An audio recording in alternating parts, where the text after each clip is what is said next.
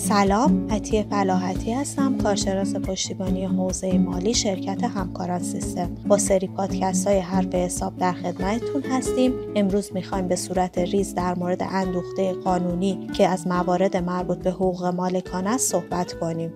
حالا می‌خوایم ببینیم اندوخته ها چیه اندوخته ها عبارتند از بخشی از سود واحد تجاری که بر اساس الزامات قانونی یا تصمیم مجمع عمومی صاحبان سهام و به لحاظ حمایت از منافع بستانکاران و اعتبار دهندگان و یا ایجاد منابع لازم برای طرحهای توسعه آتی در نظر گرفته میشه و در طول دوره قابل توضیح بین سهامداران نمی باشد. اندوخته ها مبالغی که به منظور تقویت بنیه مالی شرکت، ملاحظات مدیریتی، الزامات قانونی و همچنین حفظ حقوق بستانکاران یا استفاده از مزایای مالیاتی از سود قابل تقسیم شرکت ها کسب میشه.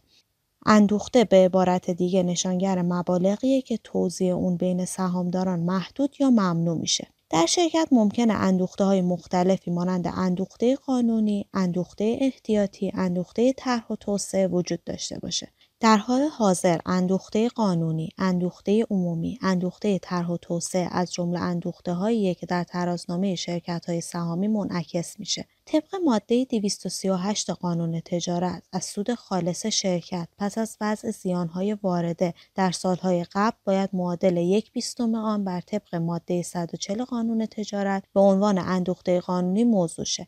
اندوخته طرح و توسعه برای استفاده از مزایای مالیاتی طرحهای توسعه شرکت در نظر گرفته میشه و سود قابل تخصیص کسر میشه.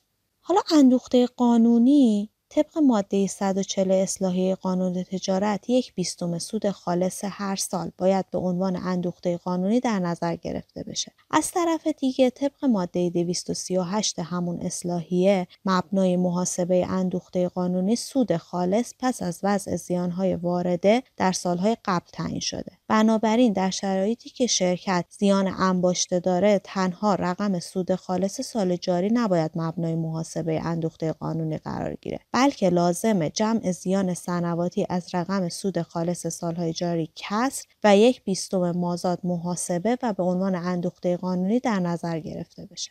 اندوخته قانونی طبق قانون تجارت باید هر سال یک بیستم معادل 5 درصد سود شرکت جهت اندوخته قانونی ذخیره بشه تا به 10 درصد سرمایه برسه و این اندوخته اجباریه.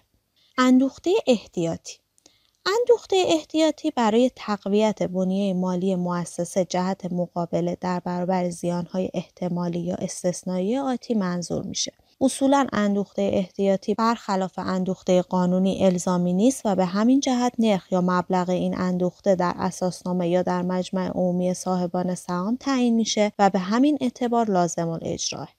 اندوخته طرح و توسعه. مدیریت مؤسسه ممکنه بخشی از سود انباشته را برای توسعه و انجام پروژه های آتی در نظر بگیره. این اندوخته از نوع اختیاری می باشه و این نوع اندوخته ها اگه با مجوز وزارت صنایع انجام بشه از معافیت مالیاتی برخورداره.